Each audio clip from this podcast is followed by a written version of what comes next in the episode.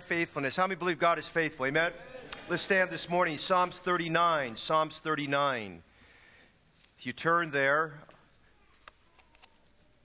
please share your Bible with someone who doesn't have their Bible with them, or maybe they don't have an Old Testament, or maybe they don't have the King James Version translation. That'll be a blessing. We're going to be in Psalms 39 this morning.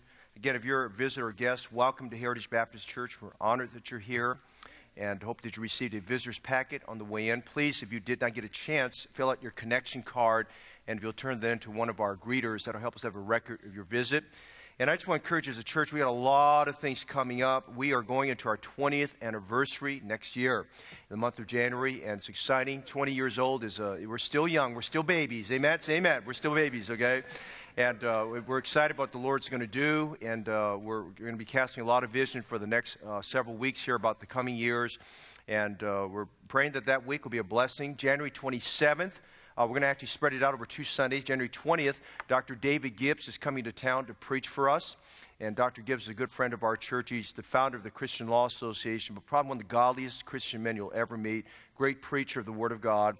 And he'll be coming to be our special guest preacher on the 20th. On the 27th, we're going to have a banquet for our church to celebrate our 20 years, and there's a lot of things going on. This coming year, we're going to be uh, having uh, available the new CD that the choir has produced. We've, we've gone over it several times. It's great. You're going to love it, and we want you to get many copies of that. And we're going to be using that to get into a lot of homes and to make with a lot of people who don't know about our church or people who are struggling. We want to get that in their hands. Just the songs that you heard this morning, the choir sung, uh, those will be on that CD, and it'll be a blessing there. And we're trying to get that overseas to a lot of missions projects and things that are going on.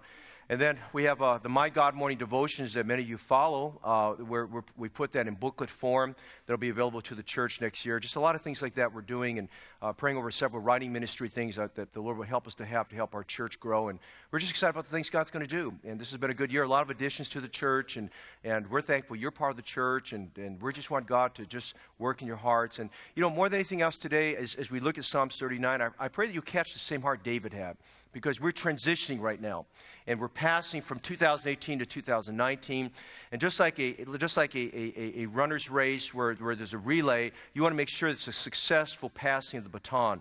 And this morning we're looking at how, how, how god wants us to successfully get the baton passed from 2018 to 2019 and seeing god help bless everyone it's a great year. And we've been praying for that. We're praying that every single person who comes to this church will have a fantastic spiritual life here in 2019 now that doesn't mean you're not going to have trouble trouble. And it doesn't mean that trials won't come. In fact, we need to have trials because that's the only way we experience the grace of God. Amen? You know, that's the only way we can understand God's grace at work in our lives. But with those things, we need to trust God. I told somebody yesterday they had, a, they had kind of a difficult day. We'd call it a bad day. And I said, well, you better take a moment to thank God for that because I said he might make it badder. Amen? You know? So you better thank God for it if you don't want it to get badder. So we just pray that the Lord would just help each of us to appreciate the, the rain as well as the sunshine, right? The mornings as well as the evenings, and just trust God for His goodness. Psalms 39, say amen if you're there. I said, I will take heed to my ways, that I sin not with my tongue. I will keep my mouth with a bridle, while the wicked is before me. I was dumb with silence. I held my peace, even from good, and my sorrow was stirred. My heart was hot within me. While I was musing, the fire burned. Then spake I with my tongue Lord, make me to know mine end and the measure of my days, what it is, that I may know how frail I am. Behold, thou hast made my days as a handbreadth, and my age is as nothing before thee. Verily, every man at his best state is altogether vanity. Selah. Wow. Talk about a passage that addresses the closing of one year and encourages us about the new year. David says something, verse 4 I pray that you not forget this morning. Lord, make me to know mine end. How am I going to finish? And then he said in verse 5, notice, thou hast my, made my days as a handbreadth. You know what that means? Look up here.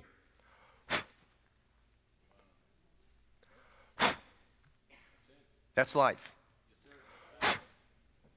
That's it. That's it. When I was in my 20s, I didn't pay regard to this verse I'm going to tell you about. I'm in my early 60s, and he said I was young, and now I'm old. Help me identify that, amen? I was young, and now I'm old, okay?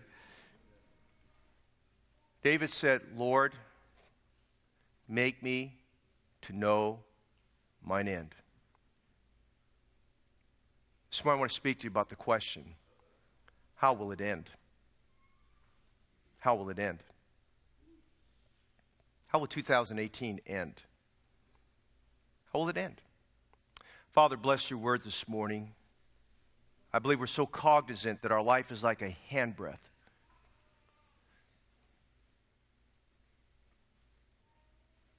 Lord, this is a very wonderful church with very busy people, a commuter society. And for some of us here in this room, 25 to 30 percent of their day is spent commuting.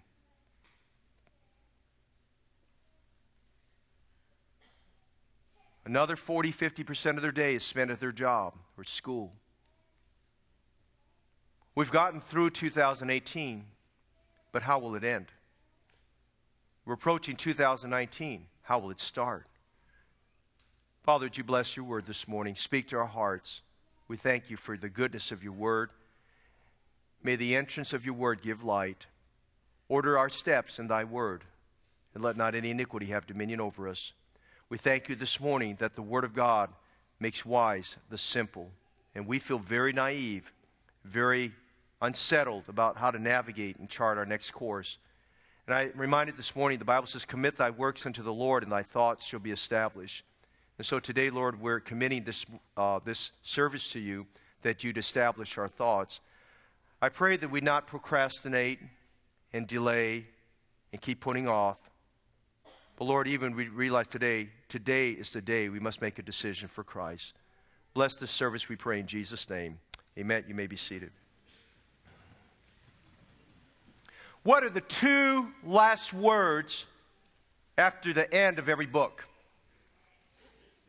The end. The last two words of every novel. The end.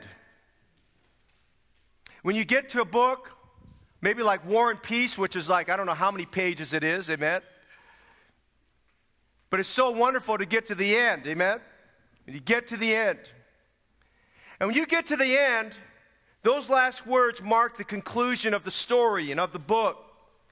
There's nothing else to be said, nothing else to be contributed when we come to the end. Regardless if we agree or disagree at the conclusion or how it unraveled, when we come to the end of the book, it's over. It's over. The end. The end of a year marks the completion of 365 days in a normal year, 366 in a leap year. When we come to the end of a year, that means whatever was done was done. Whatever was undone is still in, incomplete and will carry over to the next year if, that, if you're allowed to do so. Whatever your achievements were, thank God this morning for whatever accomplishments and whatever achievements and whatever blessings you've received. We need to take a moment to thank God. But you know what? It's like what happens with every sales organization. They clean off the board from the previous year and it starts all over the new year, right? Because they don't want, they're not worried about what you did last year. They want the new year to exceed the previous year. And we're coming to this place where 2018 is at the end. Things of the past and left undone will remain that way. What did we learn from the last year? How will we face the new year? How will we start? What will change and what will be different? David said in verse 4, Lord, it's a prayer. Lord, make me to know mine end and the measure of my days, what it is. Lord, what's left of my life? Lord, how will it end? Lord, what's going to happen? I mean, those are good questions. And it might be questions we have all over the room. Lord, how's it going to end? What's going to happen? Lord, what's going to happen next year? I'm a little trepidatious. I have trepidation about going forward. Lord, how's it going to end? Lord, make me to know mine end and the measure of my days. Tomorrow's December 31st, 2018. How will it end? Notice in Psalm 39, we see a psalm, we see a song, we see a supplication. I want you to notice some things about David as he asks this question how will it end? Notice number one, we see David is hurting. David is hurting. This, this psalm was most likely written during the time of the Absalom revolt. Absalom was one of the sons of David. Absalom was a good looking boy, but Absalom had one problem. He was very proud. And being very proud, he thought of himself bigger than life. And Absalom led a revolt over a period of time. Over many years, he sat in the way of the gate, the Bible says. And the gate was a place where matters were, were, were evaluated and judged. And he kind of just assumed that role because he was the prince, he was the king's son. And over time, he built a conspiracy to get people's hearts towards him. He, the Bible describes it this way he stole the hearts of the people. And before David knew it, an insurrection and sedition had occurred in his, in his, in his country, and David had to run. The likelihood is Psalm 39 was written during the early years of David's uh, departure from the kingdom, and Absalom had come to rule. David was hurting. Notice in verse 12, he says some things. He says, Hear my prayer, O Lord, and give ear to my cry. Hold not thy peace at my tears, for I am a stranger with thee and a sojourner as all my fathers were. Notice in verse 12, David is talking about the unexpected setbacks. There were setbacks David could not anticipate and plan for, they were unexpected. He describes these setbacks in verse 12. He says, He talks about his cry. And he says, Hear my prayer, give ear to my cry. Hold not thy peace in my tears. The pressures from these setbacks brought him to tears. And you got to understand, David was not a mouse of a man. You're talking about the man who was probably the most courageous man in all of Israel. He was the only man at 17 years of age, 16 years of age, that took on the giant Goliath, a man nine feet, nine, uh, nine feet, nine inches tall. He was, the, he was the voice of the Philistine nation. And he took, he took Goliath down with just one sling and a stone. You're talking about a man who stepped up to the challenge of, of providing a dowry to buy his, to, for his wife and killed 200 Philistines along the way and brought back of that. You're talking about a man who, in conflict after conflict after conflict, was victorious as far as all the nations of the world were concerned. They feared David. The Philistines feared him. The Amorites uh, feared him. The Amalekites feared him. The Syrians feared him. The Ethiopians feared him. Everybody feared him. David was at this place, so as we get to verse 12, he talks about his cry. He talks about his tears. Notice he talked about his wanderings. He says, I am a stranger and a sojourner. A sojourner means it's like a pilgrim pilgrim. Somebody's wandering from place to place. They can't get their roots settled anywhere. They're not settled somewhere. He felt like a stranger. His own country did not recognize him. The Jews had turned away from him, and he only had those faithful few that stayed with him. David was hurting greatly because of unexpected setbacks. You know, when you have an unexpected setback, it's just something that happens that just throws your world in a tailspin. It could be a diagnosis of an illness. It could be a major car breakdown, and the car breaks down, and you don't have the money to pay for it. Amen. And the car breaks down, and you like to buy a new car, but that's just out of sight. It could be you've fallen behind on your bills. It could be that you started 2018 with the idea that it would be a great job year, a great employment year, but things happen you couldn't plan for, and now you've got a setback. You have a financial setback, a career setback, things happen. You had a, maybe someone played politics on you and things happen. Just, these things happen. They're unexpected setbacks. One of our members, bless their heart, contacted my wife and I just the other day, just this week, and they have a brother overseas, a younger brother who passed away unexpectedly. His other brother came to the home to check on him, and at the 42 years of age, this dear young man who they, just everyone loved and was just a very sweet person. They found him unconscious and unresponsive. I mean, what do you do? These unexpected setbacks that happen. We have several church members right now going through deep health trials, going through trials that they just don't know day by day what's going to happen and how it's going to unfold. They're asking the same question, Lord, make me to know mine end. You see, we have unexpected setbacks. Crises bring us to tears. Crises make us feel like we're lost. David was hurting. He was hurting from unexpected setbacks. But notice something else. We go down in verse chapter 39. David says something else in verse 8. Notice David was hurting not only from, from unexpected setbacks, but notice David was hurting for something that maybe you're hurting from this morning. He was hurting from unresolved sins.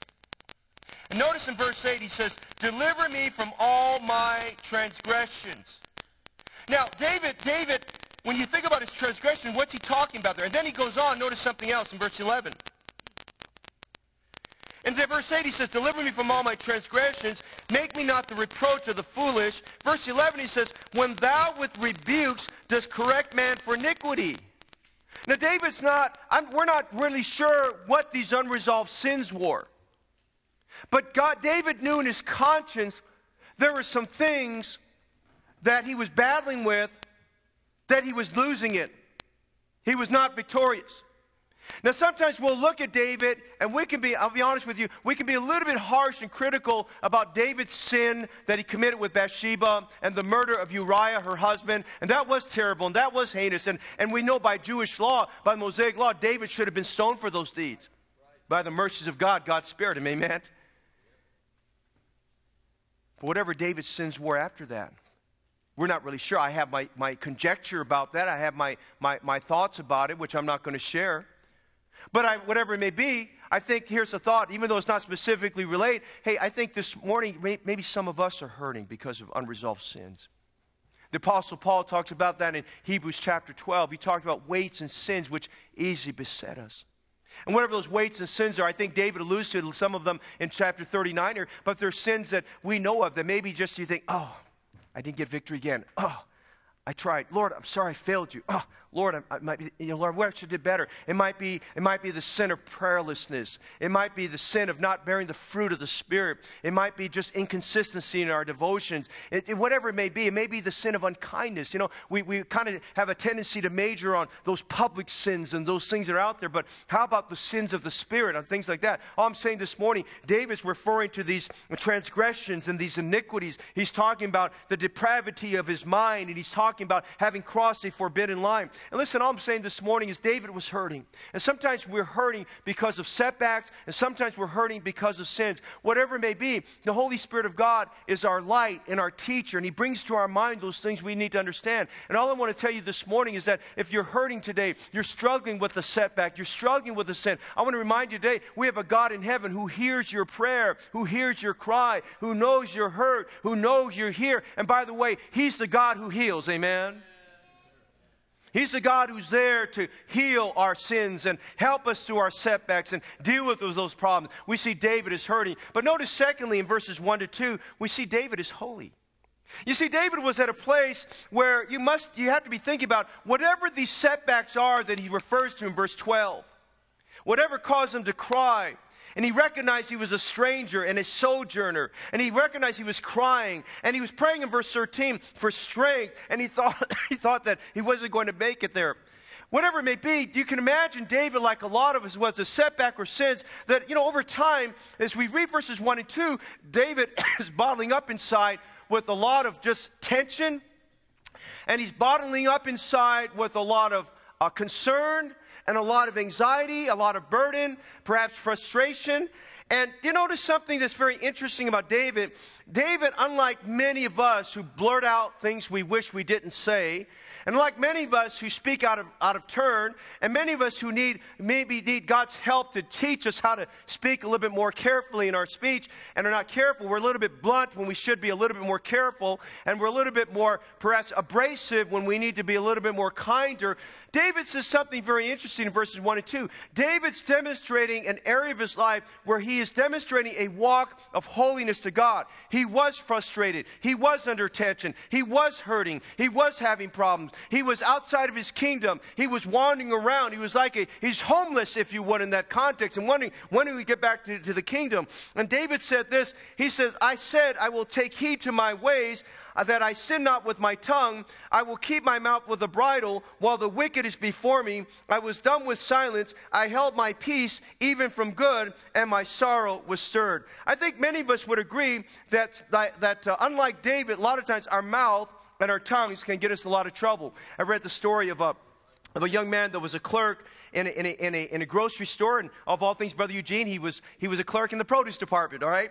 And he was, a produce, he was there in the produce department, and a lady came, a very ritzy looking lady came, and she said, Young man, she says, I live all by myself. She says, I see all these heads of lettuce. Could you cut the lettuce, one head of lettuce, can you cut it in half and just sell me half a head of lettuce? Well, nobody had ever asked for something like that before. And the young man, who happened to be a little bit curt and a little bit uh, smart mouth and things. He looked at this lady and he says, Ma'am, he says, You know, that, you got to be serious. He said, uh, These are grown in whole heads, and that's just how we sell them. And the lady was just a little bit taken back by his, his rudeness. And she said, Young man, she says, I've shopped here all these years, and why won't you sell me half a head of lettuce? She was being persistent with him. So, she said, so he said, Okay, I'll tell you what, let me go ask my manager about this. So he walks to the back where, where he thought the lady was not going to be present. He walked away to the back where there's these double doors. You go into the back room, and he, and he just got to those double doors. And the manager just was coming out, and the manager, he came out, he said, Hey, I've got to ask you a question. So he said, there's this, there's this lady back there, this kook of a lady back there, who doesn't have it all together, who's asking us to cut a head of lettuce in half and to sell it to her. Well, the, the manager saying, which meant the lady was right behind him. And so, so he said, This kook of a lady, this lady's got a half brain. And he looked behind and saw the lady there, and he says, And this lovely lady will like to buy the other half.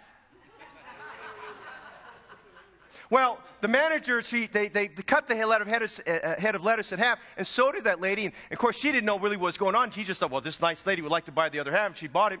And so the manager was talking to the young man. They were still at the back there, and he says, Hey, you know what? He said, That is the fastest thinking on one's feet I've ever heard of. He said, Where'd you learn that from? He says, Man, that, that was really quick. I mean, that lady could have crucified you, and you just turned it around really quick there. He said, You know, it's easy. He says, I'm from Grand Rapids. And if you know anything about Grand Rapids, you know that, uh, you know, just the people from Grand Rapids are known for those type of things. But the other thing is, he said, Growing up in Grand Rapids, you know that Grand Rapids is great, and it's known for its great hockey teams and its ugly women.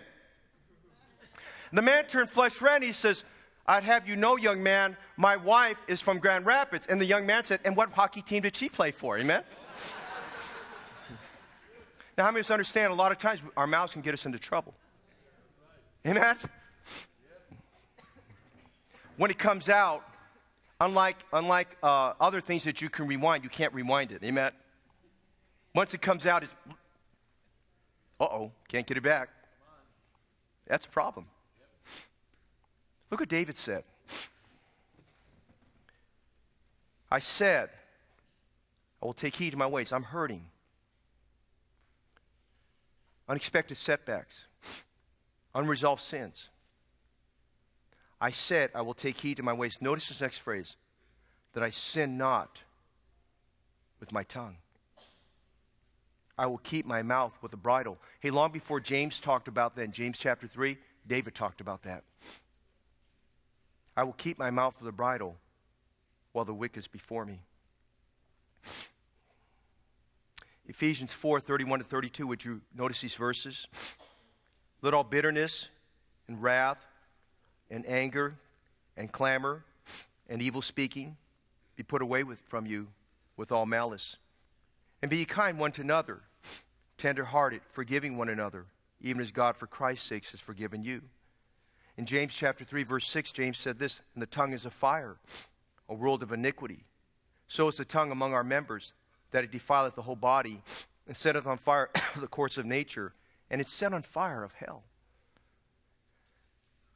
David was hurting, but David was holy. In the midst of his hurt, all of his troubles, all of his anxieties and pressures, David said, I will not sin with my tongue. Let's think about it for just a minute, brother and sister in Christ. Complaining, a critical spirit, cursing and swearing,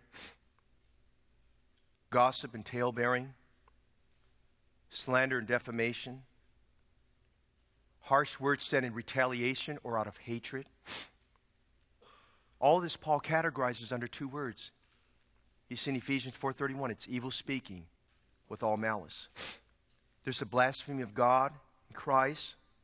And David said, I will take heed to my ways, that I sin not with my tongue.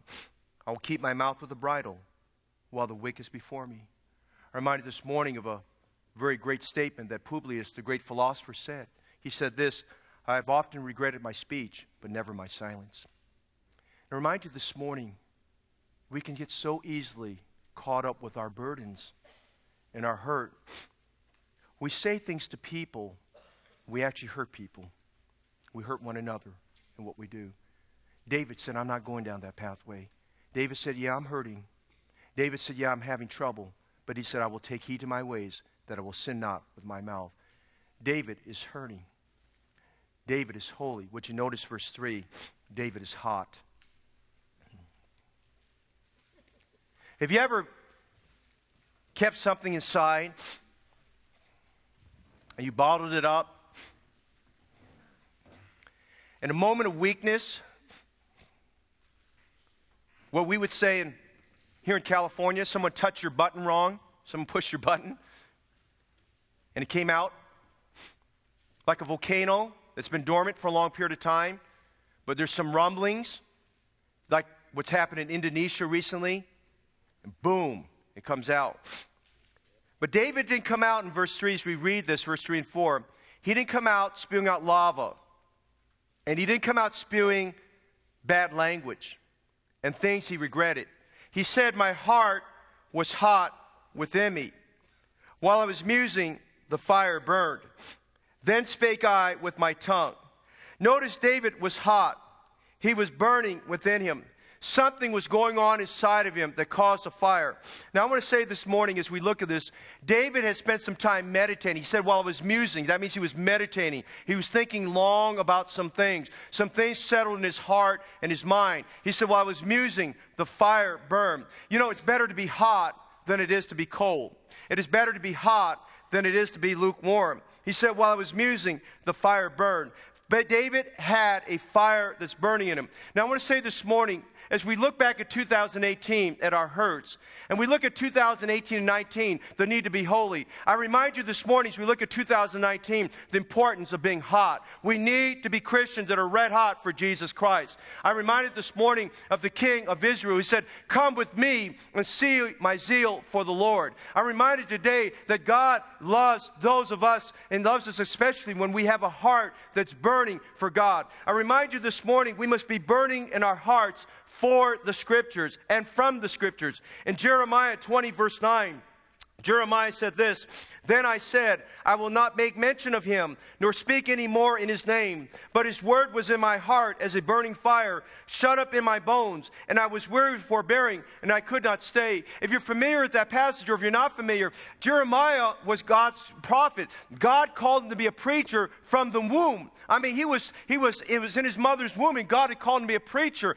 And as he came to him, as you read Jeremiah 1, a great chapter, he just tells him about his calling. And he says, Don't be afraid of their faces. And he says, I will give you what to say. And he said, You're going to have to preach a very, a very hard message. And Jeremiah was the prophet to the, to the, to the southern kingdom of Judah of telling them that judgment was coming, that God was raising up a great nation, which we know today as being the Babylonian nation. And God was raising up a king by the name of Nebuchadnezzar who would come down to be God's instrument and agent of justice awe and chastening upon Judah for their sins of idolatry. And so they did not repent. As you read Jeremiah 1 to 19, he's giving message after message after message. He says, You must repent, you must turn, you must burn those idols. He says, These idols have eyes that cannot see, and, eye, and ears that cannot hear, and mouths that cannot speak, and hands that cannot touch. These idols don't have any heart. These idols cannot do anything for you. You're living your life as if you're married to those idols. And God was telling through Jeremiah, You need to repent so I could turn away my hand of chasing from you. But they did not. And so Jeremiah gave them one more message. And this time the message was very severe. He said, Listen, God's going to send famine and God's going to send pestilence and some would be taken to captivity. And he said the city would be burned and the temple would be burned. And he told them all these terrible things that would happen. And they got mad at him. And as he was giving this message in Jeremiah chapter 20, a man by the name of Pashur got upset with, with, with Jeremiah. He didn't like what Jeremiah had to say. And he went up to Jeremiah and in an indignant way, he slapped him across the face. He smacked him across the face. And he said, Who do you think you are? And they said, They put him in shackles there. And Jeremiah now had hit a low point in his life. He, just like David, he was hurting. He said, God, why did you even call me to preach anyway? And God, why is it that I have to be the one to preach a negative message? And why do I have to bring the judgment? And God, I've told them what you've said, and they're not hearing me, and they're not listening, and they're not repenting. And God, their hearts are turned from me. And he says, God, why do I even want to be here? And he said something, you notice in verse 9, he said, I, I, he made a determination. He said, I will no longer, I will make no mention of him, nor speak anymore in his name. You know what he's saying there? Here's my resignation, God. I quit the ministry. I quit quit preaching. I'll make no mention of him. Listen, you say preachers don't quit, preachers do quit. You say preachers don't get discouraged, preachers do get discouraged. You say preachers don't have problems like this, they do have problems like this. And David was at this place. He said, I will make no more mention of him. I will speak no more his name. He said, I've had it. He says, the ministry, the ministry does, is not worth it. It doesn't pay any dividends. He said, people don't love you, people don't appreciate you, people don't want you, they don't want the message. He said, I'll make no more mention of his name. And I can imagine Jeremiah, he probably threw his, threw his mantle on the floor and he took his handkerchief and threw it on the floor and he said, God, I want no more to do with this. He's ready to quit. And you get like that too. When you get the place where things are just floating along and there's apathy in your heart, indifference about the things of God, and you floated along and you're tired of preaching that's Bible and you're tired of preaching that's strong and you're tired of preaching that says, Thus saith the Lord. You say, Well, I don't want to hear any more like that because I feel like He's preaching to me. Listen, you ought to feel like God's preaching to you. Amen? Because if he's not preaching to you, then there's something wrong with our heart. God is always preaching. There's always a relevant message from God from his word. You don't come to church like you're going to a buffet somewhere and think, well, today I'll get the salad and tomorrow I'll get the, uh, I'll get the roast beef. Tomorrow I'll get the turkey. No, listen, when you come to church, you get everything God gives to you. Amen? And so when he gives it to us, here's what happens here. We get discouraged. Why is he preaching to me? He's not preaching to you. It's all the counsel of God. The word of the Lord is perfect, converting the soul. The testimony of the Lord is sure, making wise the simple. The statutes of the Lord are right, rejoicing the heart. The commandments are the, are, of the Lord are clean, enduring forever. The judgments of the Lord are true and righteous altogether. Listen, I tell you this morning, moreover, are they to be desired than gold, yea, than much fine gold. I tell you this morning, as we look at the Word of God, God spares nothing, He keeps nothing. Everything from God is medicine for the soul. Amen? It's the balm of Gilead, as Jeremiah spoke of. It's a salve on a wound. It's the incision to cut out the cancer, amen? And the cancer's sin. And here's where, here's where Jeremiah's at. I quit, Lord. But notice verse 9. I said, I will make that, Jeremiah 29. He said, but his word but his word was in my heart. Is God word, word in your heart? Amen? His word was in my heart. It's a burning fire shut up in my bones. And I was weary with forbearing. I could not stay. And I'm going to tell you this more. If you're truly saved and born again, when God's word is preached, when God's word is memorized, when God's word is studied, it's going to be in your heart like a burning fire. It's going to burn inside your bones. Listen, we need to have this morning a burning in our heart. Then notice Luke chapter 24, verse 32. They said one to another, Did not our heart burn within us while he talked with us by the way, while he opened to us the scripture? And the one who was speaking was a person that by the name of Cleopas. Jesus had, res- had rolled away the stone and was coming out, had come out the tomb, but they did not recognize him. And as they were, two men were walking to the disciples, were walking down the road of Emmaus. They're walking down, they're discussing the previous 24 to 48 hours activities and things. And they were most particularly, specifically talking about this, the news that Jesus wasn't in the tomb. And we don't have a report that those two men went there, but they heard about all these things that happened. And then Jesus came and he asked them to explain to them what they heard and so forth. And then when he revealed himself later on, they said that had to be him. They said, no wonder, did not our heart burn within us while he talked with us in the way? And I'm just saying this morning, may God help us as we go into 2019. Don't treat the Word of God like another literary book, and don't treat the Word of God like your math book or like your textbook, and don't treat the Word of God like some book that's been on a shelf somewhere that's collecting dust. Make sure you realize that this is the Holy Bible. These are the holy scriptures of God. This is a God inspired book. All scriptures given by inspiration of God, and it's profitable for doctrine, for reproof, for correction, for instruction in righteousness, that the man of God may be perfect, thoroughly furnished unto all good works. We must remind ourselves that God's word is a more sure word of prophecy. We must remind ourselves that we must have the spirit, like David said, when he saw the sword of Goliath, he told the priest, I will take that. There's nothing else like it. And we need to have the opinion this morning and the conviction there's nothing else like the word of God for your heart and mind. But listen, our hearts to be burning for the word of God. There ought to be messages that were preached all through this year that ought to be burning in your heart. There ought to be devotions that you had while you were in your Bible at home that ought to be burning in your heart. I'm just saying today, those two men walked along the way and they knew there's something different about this man. And there ought to be something different when you come to a Baptist church and you hear the word preaching of God's word, that the word of God is open and relayed to you and God speaks to your heart. Listen, it's good that there's burning heart. There's only one time heartburn is good, and that's when you come to church. Amen. But secondly, we must burn in our heart for souls. My heart was hot within me. My heart was hot within me. While I was musing, the fire burned. Jude said, And some have compassion, making a difference. And others save with fear, pulling them out of the fire, hating the garment spotted by the flesh. The lifeblood of every church, outside of the preaching of God's word, the lifeblood of every church is the winning of souls to Jesus Christ the Savior. Now, you need to get on board, church. Soul winning's not going away in this church. I said soul winning's not going away in this church. Soul winning's the lifeblood of the church. You say, well, that's just, just a movement. No, it's a mandate. It's a concern. No, it's a command.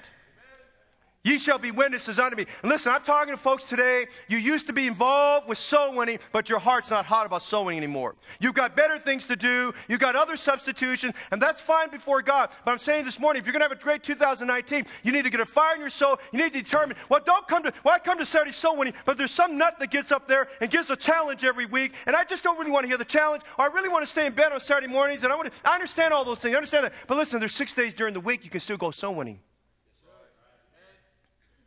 You can invite people to church. And by the way, thank God this morning. I'm not, not, not being angry with anybody or upset. I'm just saying this morning, this year has been a great so many year for Heritage Baptist Church. We have, we've, had, we've had our greatest attendance days and our special days, and we're praying next year be the same. We're starting to organize for Easter right now, a number of other things, and some projects for next year. We're getting all set for those things. But I'm going to tell you this morning, if for this church to make a difference and impact for Jesus Christ, we must go out and win souls. The other day, I got a message from my good friend, Dr. Ed Lorena, up in, in San Pedro, Laguna, Philippines Dr. Lorena will be celebrating his 40th anniversary this coming, this coming January, February, and they're praying for 40,000 visitors to be in their church during the month of February. And, and uh, on one particular Sunday, he's trying to get out 10,000 first time visitors there.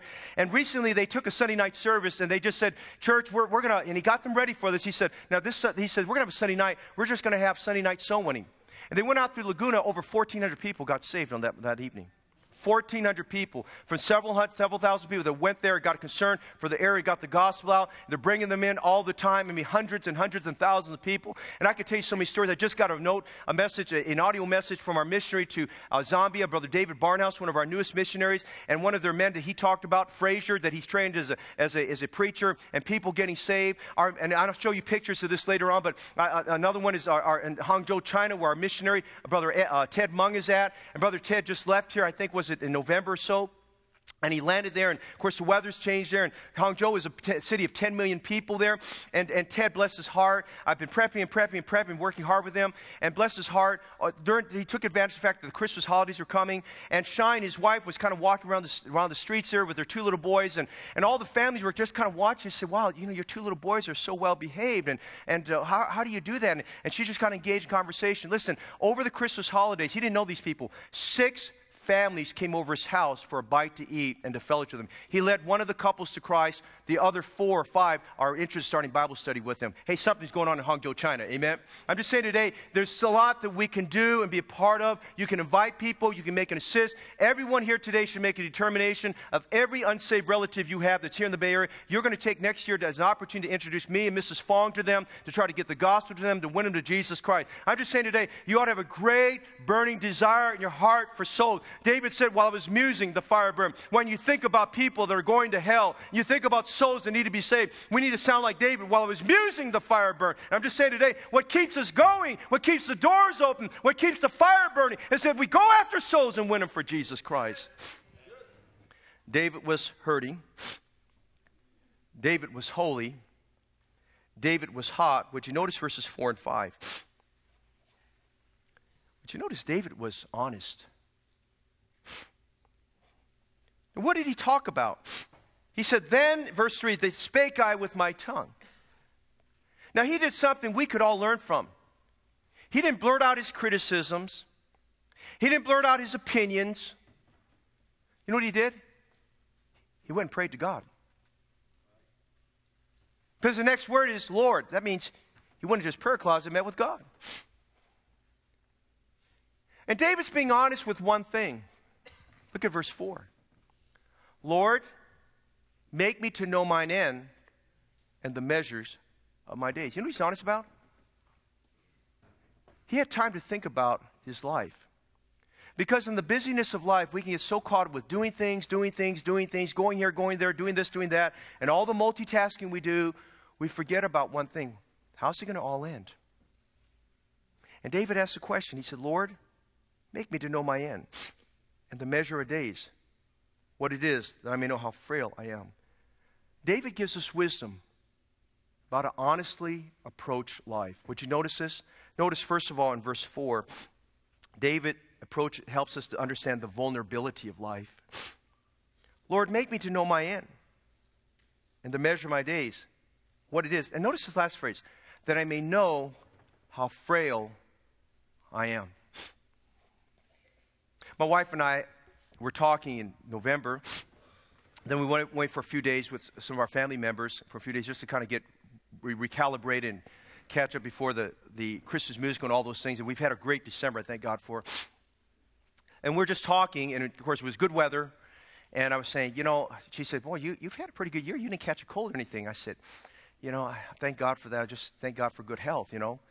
And then um, a, a couple weeks ago, I had to go see the doctor for something. And I think waiting in the doctor's room there, with the air and heat going on, all this stuff, there must have been stuff circulating in the air. How many understand do- hospitals and doctor's offices, a place you can get sick in, right? You don't get well in there. And I, and I, and I, and I, and I was sitting, I was laying down there because they had to do something for me. I was laying down there and I, and I felt this heaviness in my throat. And I said, this doesn't feel good. And the next morning, which was a Wednesday morning, I woke up, I felt like I had a tennis ball in my throat. Ever have that before? Felt like you had a tennis ball in your throat? And so I, you know, went on all these remedies and things to try to get rid of it and got rid of the sore throat, but I just had a runny nose and all that. And Finally, I'm just kind of getting past it right now. I'm just at the tail end of this thing. But it reminded me just a couple weeks before that I thought it was pretty strong. I thought my immune system was pretty strong. I picked up a cold and I wasn't that strong. And David said, Lord, help me to know how frail I am. You know, reality, we're all very weak. Amen? We're all very weak. We all have blind sides. Make me to know my end. Now, I want you to understand something. As we look at verse 4, we're talking about the man who was king of Israel, the king of all the greatest nation on planet Earth at that time, the man who had riches beyond riches, the man who had the greatest army in the world. And he, he says to God, He says, I need to know, Lord, how frail I am. You know what David's doing there? He's humbling himself under the mighty hand of God.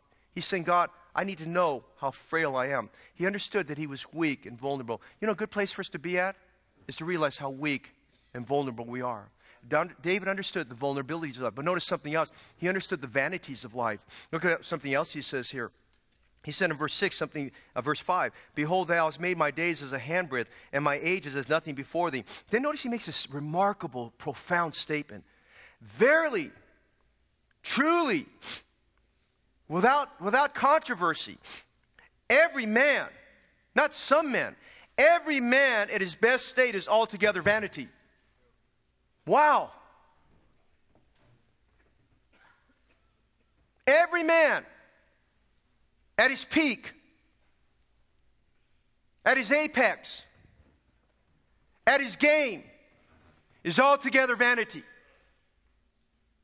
Every man. See, life is vain. It's empty. It's interesting. He uses, he uses this word breath, which is also the same word for vanity. He says in verse 6 Surely every man walketh in a vain show. Surely they are disquieted in vain. He heapeth up riches and knoweth not who shall gather them.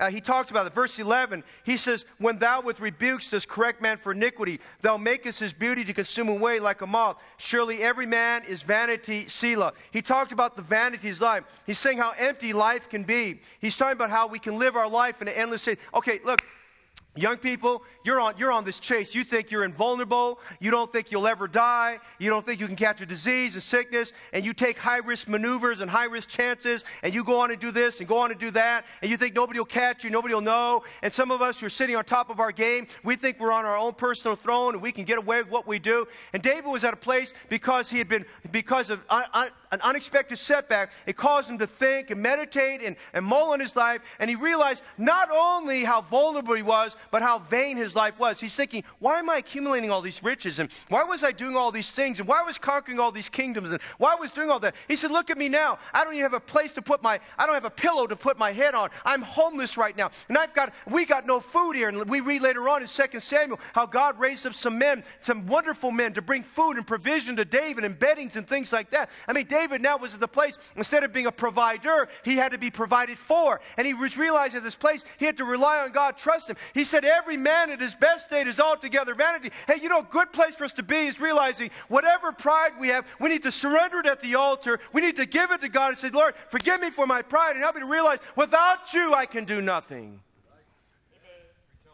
And so David talks about his vulnerabilities. David talks about his vanity, but would you notice verse 5? David talks about a life that is vanishing. Would you look at verse 5 again? Behold, thou hast made my days as a thou hast made my days as a a handbreadth. That's a very visual idea of what our life is like. Thou hast made my day as a. Look what he says here. My age is nothing before thee. Well, I'll have you know, I'm 50 years old and I've been around the block. David said, My age is nothing before you. I'll have you know, I'm 85 years old and young man, you don't know as much as me. But David said, My, my age is nothing before you. Our life is vanishing evaporating days. It's like a handbreadth. The writer James said, Our life is like a vapor. It's here one moment and gone the next. Life is short. Life is fragile. Life is only one time. Stephen Hawking is considered one of the great, brilliant minds of science. Died at 76. Former President George Bush recently passed away at 94. Founder of Marvel Comics, who built his fame and much more beyond that. Stan Lee died at 95. The famous singer Aretha Franklin recently passed away at 76.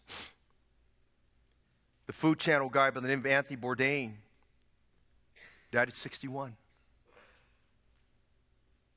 Life is short. Boast not thyself of tomorrow, for thou knowest not what a day may bring. How many understand 2018 went by really fast? Amen? It went by really fast. It's a sign of our busyness. But life goes by very fast too. Hebrews 9:27 says, "It is appointed unto men once to die, and after this is the judgment." David saw something about life. Make me to know my end. Lord, help me to know what is my end? How will I finish? Where will I finish? How will I be remembered? What legacy am I leaving behind? Lord, my days are like a handbreadth. Make me to know my end. 2018 was a just like a breath. It was here. It's gone. David's just being honest about life. I believe everybody here this morning, with no exception, I believe everybody in this room here today is honest. You want to be honest with people, you want people honest with you. But I want us to take a moment and go beyond the horizontal, and I want you to look at the vertical. Are we honest with God? Lord, make me to know my end. How will it all be done? How will it all finish? David was honest. Be honest today. You're going to meet your Creator one day. Will you meet him saved or unsaved? Will he be your Savior? Will he be your judge?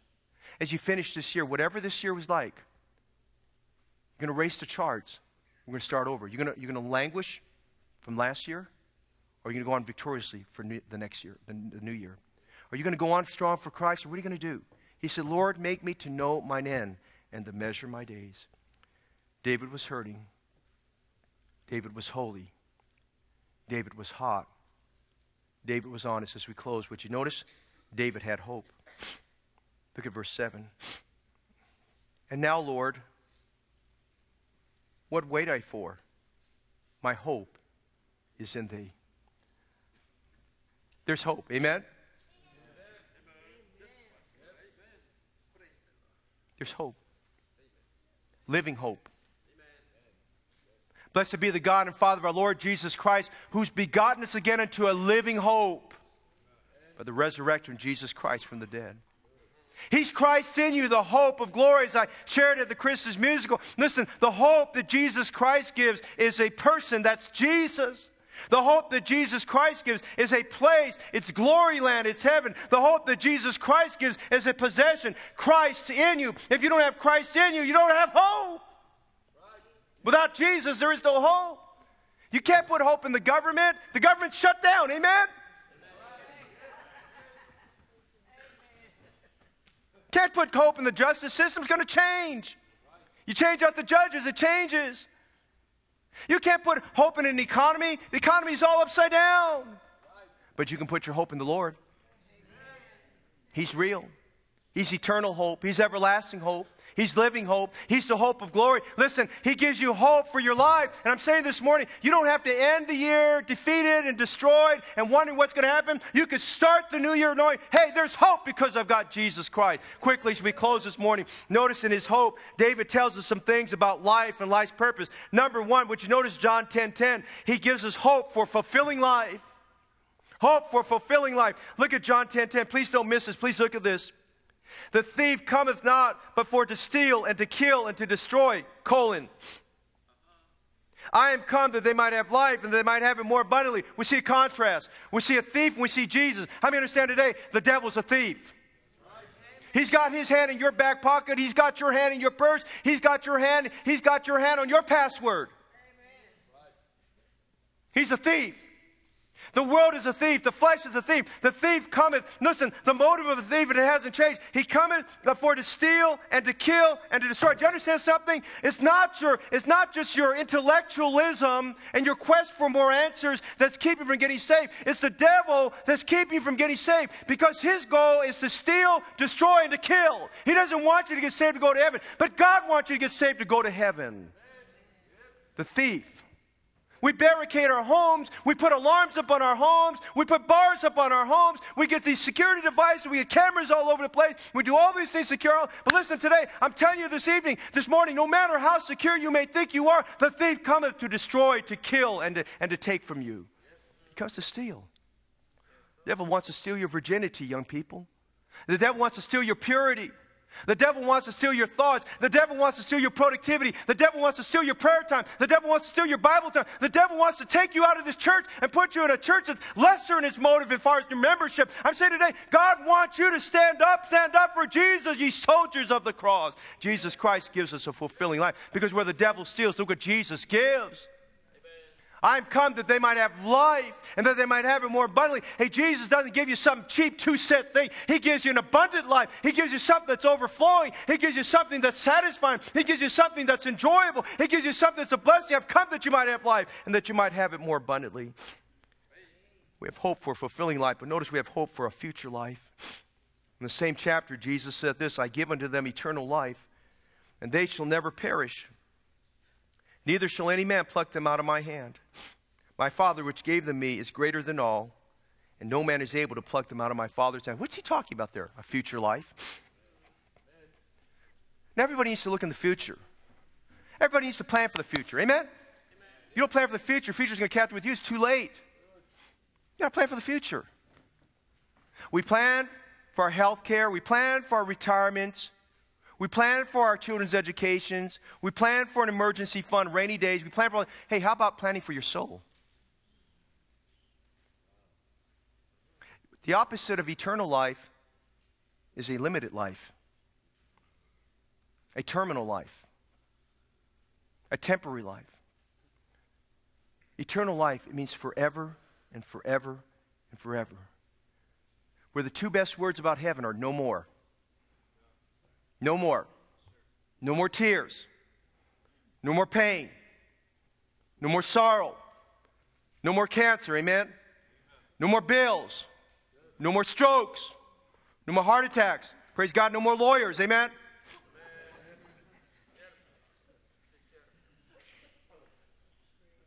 No more thieves. No more fear. No more. But the greatest no more for you today is where Paul says in Romans 8 1, there is therefore now no condemnation to them that are in Christ Jesus. Amen. As we close this morning, there's hope in the Lord. Jesus opens arms to you to receive him as your Savior. Call upon the Lord to save you. Don't worry about what you don't know. You know enough to get saved. You know enough to enjoy this abundant life that Jesus speaks of. As we close today, remember David today. He said, How will it all end? We see a man who is hurting, a man who is holy, a man who is hot, a man who is honest. Lord, make me to know my end. And a man who had hope. And you can have hope today too. Our Father, today, as we close in prayer, thank you for the congregation being so loving and kind and receiving. And as we end this year, we want to end it, Lord, with a strong emphasis on, Lord, knowing that it can end well. And Lord, in these moments, we're going to give invitation. Just as David was listening to you and watching you, help us to do the same. Now, your head's bowed and eyes closed. I'm talking to Christians now. Members and attendees of Heritage Baptist Church, and visitors and guests, you're, you're welcome to join this. But I want to ask you a question. As 2018 ends tomorrow, how will it all end? David had unexpected setbacks, but David also had unresolved sins. David said, My heart was hot within me. While I was musing, the fire burned. How many of God's people around the room would be humble like David and with a humble heart say, Preacher, pray for me this morning that I'd get back the fire? And, Preacher, pray for me this morning that I'd get a focus like David did. And, Preacher, pray for me this morning that I will be holy and right before God. That, Lord, God spoke to me about sins of speech and about my spirit.